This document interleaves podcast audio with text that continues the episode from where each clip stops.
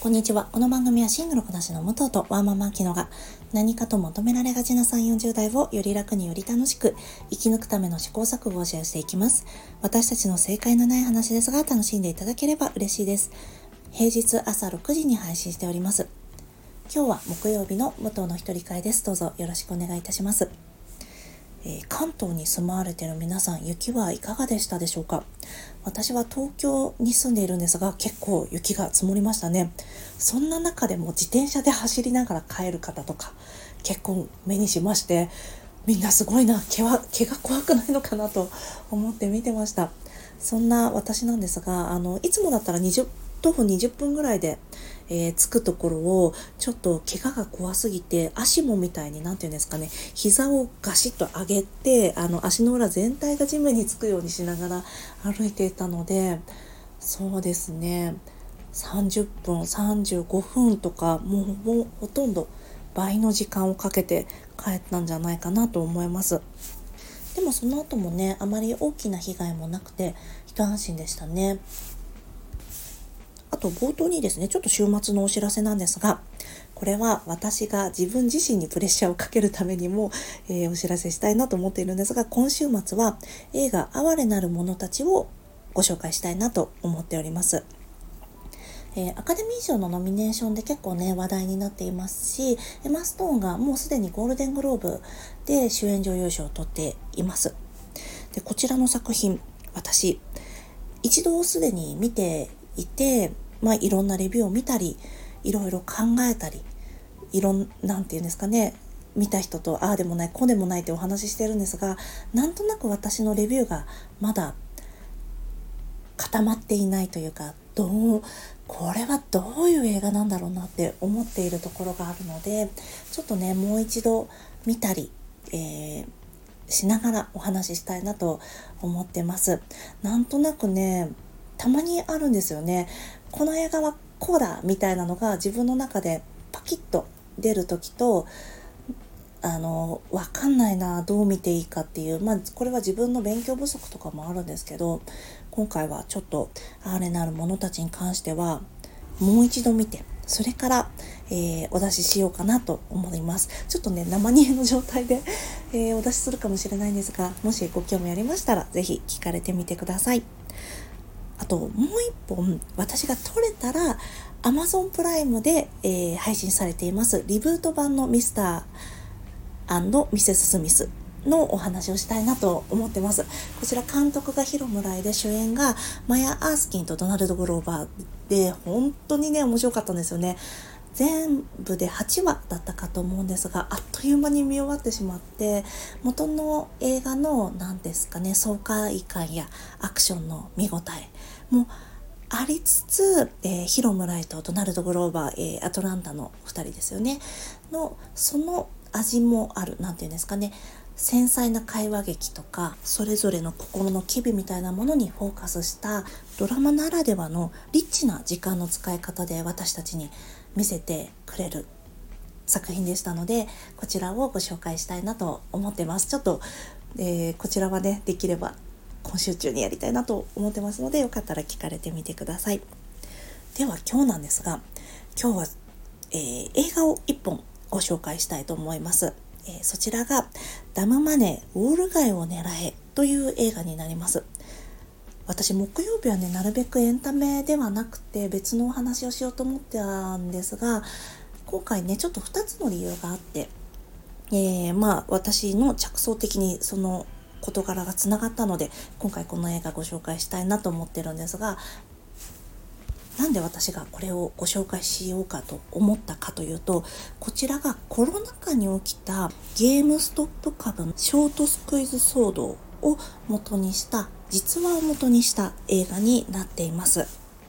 でちょうど私たち月曜日と火曜日にコロナ禍の、まあえー、ニュースを含めた私たちの思い出話をお話ししていたのでそういえばあの時の空気感ってこういったものがあったよねっていうのも合わせてお話しできればと思っています。あとですね、もう一つの理由としては、これは私完璧に個人のお話になるんですが、私2月はですね、ちょっとお金の見直し月間でして、ツイッターの方ではねお話ししているんですけど例えばなんだろう自分が貯めているポイント。本当にちょっとした100円とかでもいいんですけどポイントをどこでポイント貯めてていくらあるのかっていうのを全部洗い出して2月中にあるものをもうほとんど使っちゃおうっていう作戦なんですよね。作戦ってなんだって感じなんですけど。あとは ideco の商品のちょっと見直しであったりとか私ね今更これやったんですけど、えー、新 nisa に移行されていたのでその新 nisa のね、えー、投資額が増えましたので投資の枠かが増えたのでちょっとそこの投資信託の今まで保有してた商品を、えー、新 nisa の枠で購入したりとかそういうお金の見直し系をやっていたところだったのでお金とコロナちょうどつながったなということでこのお話をちょっとご紹介したいなと思ってます。この映画いわゆるジャイアントキリングもの、えー、弱者が強者に対して立ち向かっていく、えー、そして強者を倒すまではちょっとここでは言及しないんですがジャイアントキリングもののようなカタルシスを得られます。あとお金系の映画、えー、たそうですね。マネーショートであったりとか、うん、ウルフ・オブ・ウォール・ストリートなどがお好きな方は、えー、見ていて楽しいんじゃないかなと思います。あとね投資とかをされている方はまあお金で身近なことなのでなんかこんなありことをありえるのすごいなって思われるんじゃないかなと思うのでもしご興味あったら是非見られてみてください。では、えー、映画のご紹介になるんですがこの映画はですねあの先ほどもご紹介した通り実際に起こった事件あ事件じゃないですね出来事を元にした映画となっています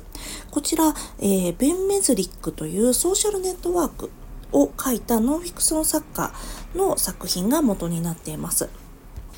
ネットの掲示板とか YouTube である男性がどう見てもこれはちょっとなっていうところの株をねこの株実はすごいポテンシャルがあるんだっていうふうに熱弁している男性がいました。でその男性はなんと個人の資産からそのあんまり魅力的には映らないその株に対してすでにね5万ドル分を保有していたんです。で彼がそのゲームストップという会社の株をの魅力をね熱弁することでそこにいたネット住民たちがどんどんその株を買っていくことになったんですよね。でそうすることによって何が起こったかというと同社の株ゲームストップ社の株を空売りしていたヘッジファンドが大損害を被るという実際の話が元になっています。なのでまあ私たちのようなえー、普通の、えー、人たち普通の姿勢の人たちがもうあのね、自分たちの貯金の中からどんどんその株を買っていくわけですよ。で、そうしたら、その株価がみるみるうちに膨れ上がっていって、その株を空売りすることで儲けを出していた大金持ちたち、このアメリカの本当に1%に満たない大金持ち、この副題にあるように、ウォール街の大富豪たちに一泡吹かすという騒動がありました。で、その後、まあ、実際のね、このことの顛末をご存知な方も多くいらっしゃると思うんですが、その後、あ事態は意外な方向に進んでいくんです。では、ネタバレありの感想に入っていく前に、ちょっと監督と、あと出演者をご案内したいと思います。で、監督が、えー、クレイグ・ギレスピー監督になりますね。ギルスピー監督はクルエラであったり、アイトーニャ史上最大のスキャンダルの監督でもあります。で、出演者がね、すごい豪華なんですよ。私、あの、こんなに豪華だと思ってなくて、結構見逃しちゃった人も多かったなぁと思いました。えー、参ります。えー、まず、ポール・ダノ。次に、ピート・デビッドソン。アメリカ・フェレーラ。セス・ローゲン。もうここまででもすごいですよね。で、そこにアンソニー・ラモス、セバスチャン・スタン、シャイリー・ウッドリーが出てるんですよ。で、さらに、あのね、びっくりすることに、あの、ゲームストップ社で働いているいけすかない上司が、デイン・デハーンなんですよ。あの、ポスト、レオナルド・ディカプリオでおなじみのデイン・デハーンです。まあもうね、そういうこと言われてもう久しいので、まあ今ちょっと違うんでしょうけど、いや、びっくりしました。ちなみにゲームストップ社はどういう会社かというと、そうですね、まあ、小売のゲーム屋さん、っていう感じですね。この実店舗もあって、まあオンラインショップももちろんあって、あの新作も扱ってるし、中古も扱ってるんですよね。なんだろう、まあ、レンタルをやってない少し前のゲオみたいな感じですかね。ちょっとイメージつきますでしょうか。よかったらね、あの、映画を見て確かめられてみてください。で、まあ、こんな感じのキャストなので、もうおなじみのキャストですよね。あ、これはコメディだなっていうのを皆さん、このキャストだけでもね、えー、お分かりになるんじゃないかなと思います。でこの作品がですねかなりそのコロナ禍で先行きの見えない不安とか閉塞感行き詰まった空気というのをすごく丁寧に描いているんですよね失業者も増え感染者も増え死者も増えていく中でこの後どうなっていくんだろうっていうのが描かれています。あとおそらくねマスクをつける習慣がなかった国ではやはりなんだろうなマスクっていうのがすごくね息苦しいものだっていう風に描かれていてそれがね小道具としてうまく効いているなと私は感じました。コロナ禍の時のことをちょっと思い出していただきたいんですがあの中でもすごく儲かった会社であったり儲かった人たちっていたんですよね。でそれはやっぱり、えー、止めるものはよりあのタイミングで、えー、資産を増やすこともできましたよね。ただ一方であの時に貧するもの、えー、まもう働き口がなくなってしまった方っていうのはもちろんのことやっぱり生活のために、えー、たった少しの給付金では働きに出なくちゃいけないっていう方もいっぱいいらっしゃったと思います。そういった方はステイホームと言われていてもステイホームできなかった方もいらっしゃったんですよね。火曜日の放送でも言いましたけどより弱い立場の人が、えー、貧困であったりとかまあ暴力にさらされるというのが、えー、コロナ禍でも大きく目立ったなと感じています。だったので実際この、えー、小口投資家の方たちはすごくね高揚していたんじゃないかなと思います。やっぱり自分たちが大金持ちに対して大富豪に対して一矢報いることなんてできないんじゃないかって思っちゃいますよね。なんですけど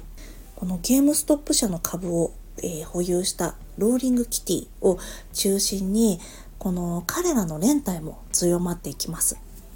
その辺りも見ていてカタルシスを得られるんじゃないかなと思いますのでよかったら是非ご覧になってみてください。すごくスリリングなんですけどよっしゃって思えるねあの気持ちよさも同時にあります。ではここからネタバレありで感想をお話ししていこうと思います。えー、こちらの映画なんですが私この話はジャイアントキリングの話でカタルシスが得られますと、えー、お伝えしてるんですが実際それはあるんです。一瞬はあるんですがやっぱり私たちって資本主義の中で金持ちと同じトラック走ったところで結局同じ舞台にいたら勝てないんですよ。例えば、えー、その小口投資家たちがある程度の虚味を得るとします。例えばその劇中の中で出てきた女子大生は、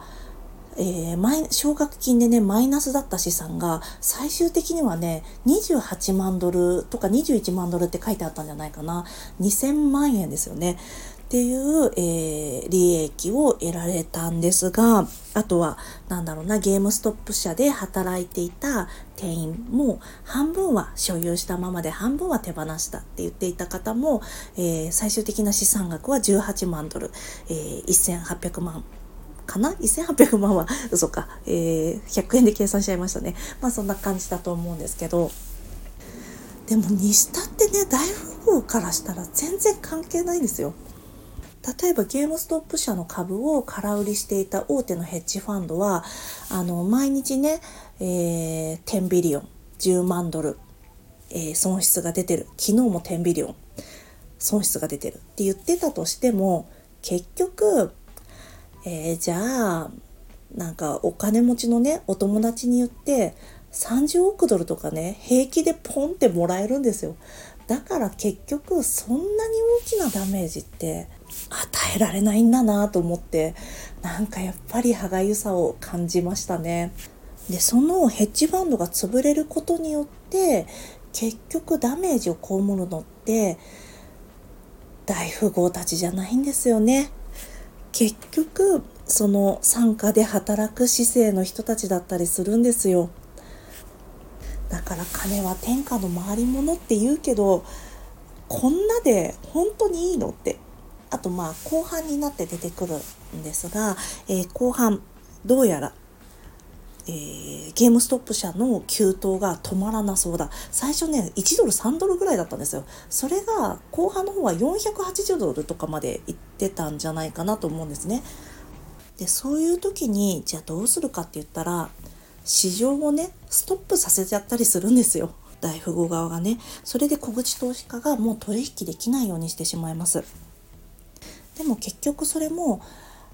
あんまりあの深くね追求されずに終わっちゃうんですよね。なんか一矢報いることはもしかしたらできるかもしれないけど結局その1%っていう大富豪たちを全員に致命的なダメージを与えるだとかその富の再分配をさせるっていうのは結局はこの何て言うんですかお金という市場で同じ市場の中で競っている限りは勝てないゲーム結局、えー、ダメージを負うのは普通の人たちなんだよなっていうのが